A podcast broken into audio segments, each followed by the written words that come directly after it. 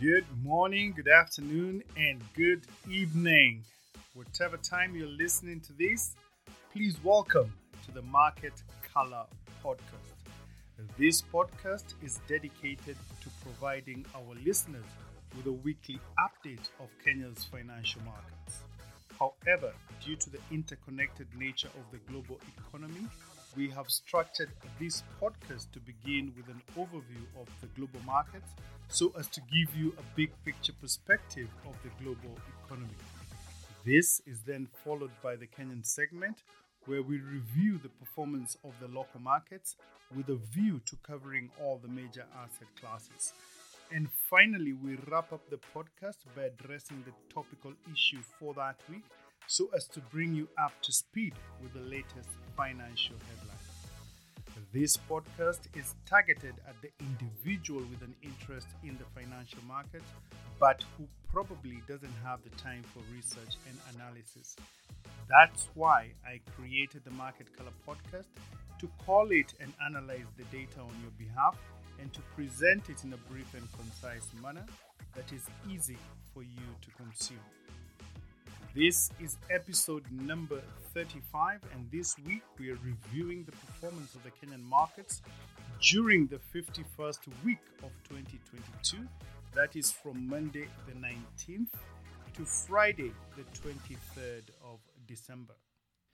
And without further ado, this is your host Jamuhuri, and together let's dive right in. We kick it off in the Asia Pacific region, where shares traded lower as Japan's core consumer price index rose 3.7% in the month of November, marking the highest rate of inflation in Japan since December 1981.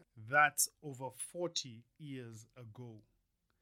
The Nikkei 225 fell about 1%, while the Japanese yen stood at 132.50 against the US dollar, which was the strongest level for the yen in the past four months. The stronger yen was also boosted by minutes from the Bank of Japan's last policy meeting, which hinted that the central bank is considering a policy shift from its long held stance of holding interest rates at near 0%. Meanwhile, in the US, the Federal Reserve's preferred gauge of inflation came in slightly hotter than expected, indicating that inflation remains high despite the Fed's best efforts to bring it under control. The Bureau of Economic Analysis on Friday reported that the core personal consumption expenditures price index, which excludes food and energy prices, rose by 4.7% in the month of November. That was on an annualized basis and 0.2% on a monthly basis. Staying in the United States, government data on Thursday showed that the gross domestic product increased at an annual rate of 3.2% in the third quarter of 2022, which was much better than the contraction of 0.6% that was recorded in the second quarter of 2022. In the US stock market, the S&P 500 and the Nasdaq Composite rose on Friday but still posted weekly losses as fears of a recession continue to batter investor sentiment. The S&P 500 rose 0.6% to 3844 and the Nasdaq Composite added 0.2% to close at 10,497. Meanwhile, the Dow Jones Industrial Average closed 176 points higher at 33,203. For the week, the S&P 500 was down 0.2% while the Nasdaq Composite lost 2%, but in contrast, the Dow Jones was the outperformer posting a gain of 0.9%. The fear of an upcoming recession due to the persistent rate hikes by the Fed Reserve have dashed investors' hopes for a stock market rally towards the end of this year. In the US bond market, Treasury yields rose on Friday after the Federal Reserve's preferred gauge of inflation came in slightly higher than expected.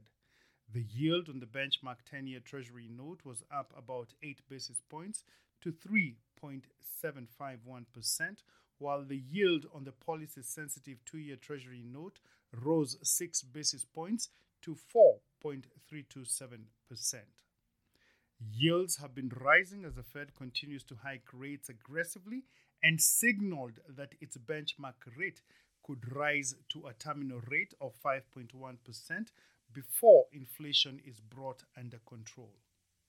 In the commodity markets, the price of crude oil prices rose by $2 on Friday after Moscow said it could cut its oil output in response to the European Union price cap on its crude oil exports. Russia said it may cut oil output by about 5% in early 2023, and as a result, oil prices were on track for a second week of gains. Brent crude increased by 2.7% to $83.20 a barrel, whilst the US benchmark WTI, that is West Texas Intermediate, rose by 2.5% to $79.43 a barrel. Meanwhile, the price of Murban oil, which Kenya imports, increased to $81.75 a barrel compared to $80.66 the previous week. In the gold market, the price of bullion was trading sideways around $1,800 per ounce as investors were unwilling to take big positions ahead of the long holiday weekend. The hotter than expected US inflation data confirms that the Fed Reserve will continue to hike interest rates and is expected to drag down the price of gold, which is a non yielding asset that pays no interest. Towards the close of the week, the price of gold rose 0.2% to $1,796 per ounce. We now change scene to the Kenyan financial markets. And as usual, we start by looking at the Kenya shilling exchange rate. Based on data from the central bank website, the Kenya shilling remained stable against both major international and regional currencies and closed the week trading at 123.16 versus the US dollar and 149.54 against the sterling pound. And to the euro it was valued at 130.87 on the regional front one Kenya shilling was changing hands for 29.57 Ugandan shillings 18.93 Tanzanian shillings and to the Rwandese franc at 8.65 Please note that the effective exchange rate at which commercial banks are now selling US dollars to their clients is now well above 130 shillings per dollar. This rate differential confirms the existence of a parallel dollar market, which the central bank continues to deny. On foreign exchange reserves, Kenya's usable foreign exchange reserves remained adequate at $7.53 billion, which is equivalent to 4.22 months of import cover, and this is compliant with the central bank's statutory requirement to maintain at least four months of import cover. However, Kenya's foreign exchange reserves have declined from a peak of $8.81 billion that was recorded at the beginning of this year to the current level, which is a decline of $1.27 billion in a period of just 12 months. In the money markets, the liquidity situation in the interbank market remained tight during the week as tax remittances exceeded and more than offset government payments.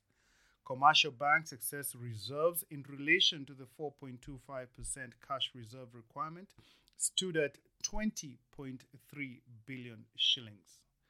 Meanwhile, open market operations remained active with the average interbank rate at 5.48% compared to 5.06% the previous week. During the week, the average value traded declined from 30 billion shillings recorded the previous week to 23.1 billion shillings.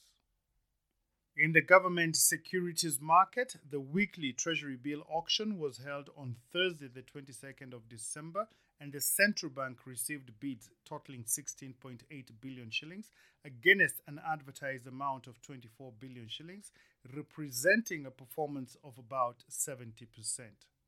Interest rate remained broadly unchanged as the 91 day rate ticked up by just 1.4 basis points to 9.37%, while the 182 day rate held steady at 9.82%, and the 364 day rate inched up by 1.1 basis points to 10.31%. In the primary bond market, the tap sale for the six year infrastructure bond was held on Thursday, the 22nd of December, and the central bank received and accepted bids totaling 10.8 billion shillings against an advertised amount of 20 billion shillings, representing a performance of 54%.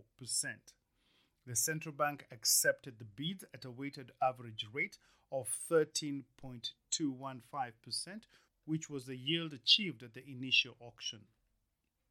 And still in the primary bond market, the central bank has published the prospectus for the January 2023 monthly bond issue and is looking to raise 50 billion shillings through the sale of two reopened fixed coupon treasury bonds whose terms and conditions are as follows.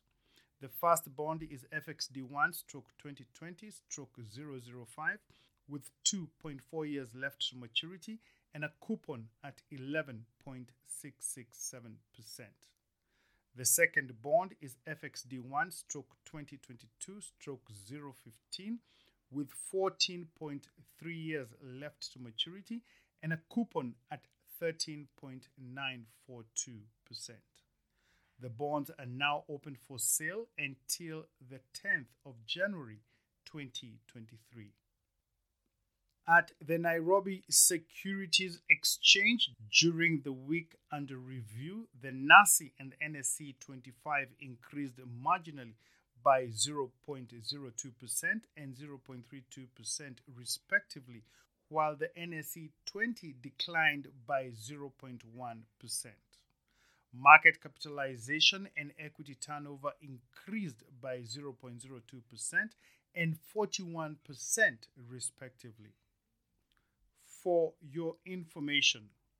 In 2022, the value of shares at the Nairobi Securities Exchange has declined by the largest margin ever recorded in the history of the exchange.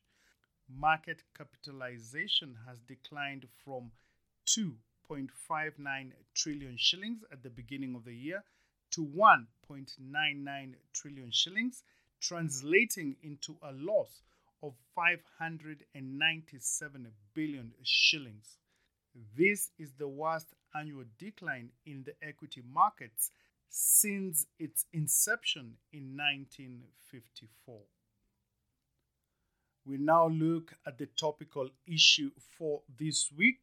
And this week we are looking at Ghana's debt default. And the question we are all asking is could Kenya also default on its debt? Despite what we've been told, government debt is not risk free. On Monday, the 5th of December, Ghana announced the suspension of payments on its external debt, which effectively means that the country has officially defaulted on its national debt. In addition to suspending payments, the Ghanaian government also announced a mandatory swap for domestic bond holders, where the government is looking to replace existing high interest domestic bonds with longer dated bonds, but at a much lower rate of interest. Now, given the similarities between Ghana and Kenya, the question on most people's minds is Will Kenya head in the same direction as Ghana? For us to answer that question, we need to compare the key economic fundamentals between these two countries. The first economic indicator is the total national debt. Ghana's total national debt is about $38 billion, with the bulk of this being foreign external debt at $28 billion. That is about 58% of the national debt, and domestic debt is at $10 billion. Meanwhile, Kenya's national debt is much higher at $72 billion, and this is equally divided between external debt and domestic debt at $36 billion for each category. The second economic indicator is the debt to GDP ratio, which compares a country's debt to the size of the economy. Now, Ghana's debt to GDP ratio is estimated to be slightly above 100%, while Kenya's debt to GDP ratio is at about 70%. The third economic indicator is the debt service to revenue ratio, which looks at a country's debt repayments vis a vis its revenue collections. Ghana's debt service to revenue ratio currently stands at 70%, which means that for every 100 cedis that the government collects in revenue, it spends 70 cedis on debt repayments. In contrast, Kenya's debt service to revenue ratio is at 50%. In my view, whilst the Kenyan situation is not as dire as that of Ghana, Kenya still remains at a high risk of debt default. And forewarned is forearmed. Therefore, it is now time for Kenya to initiate engagements with our so called development partners with a view to restructuring our external debt profile so that it is manageable and sustainable for all parties involved. And on that note, we come to the end of this week's podcast. Thank you for listening to the Market Color podcast. We hope that you found it to be useful and informative. And if so, please share it with a friend and help to spread the word around. We really do appreciate your assistance in this effort. For your information, the Market Color podcast is now available on all the major directories, including Apple Podcast, Spotify, and Amazon Music. Please subscribe and remember to turn on alerts to be notified of new episodes. And if you have any ideas or feedback on how we can improve this podcast, please feel free to reach me on the following email address that is jamuhurig at gmail.com. Jamuhuri spelled J A M U H U R I. Once again, thank you for your continued support. I look forward to interacting with you again next week, which will be next year. And therefore, I take this opportunity to say from me to you, from my family to your family, I wish you a Merry Christmas and a Happy New Year. And may the hand of God be upon you and your family. Thank you and God bless.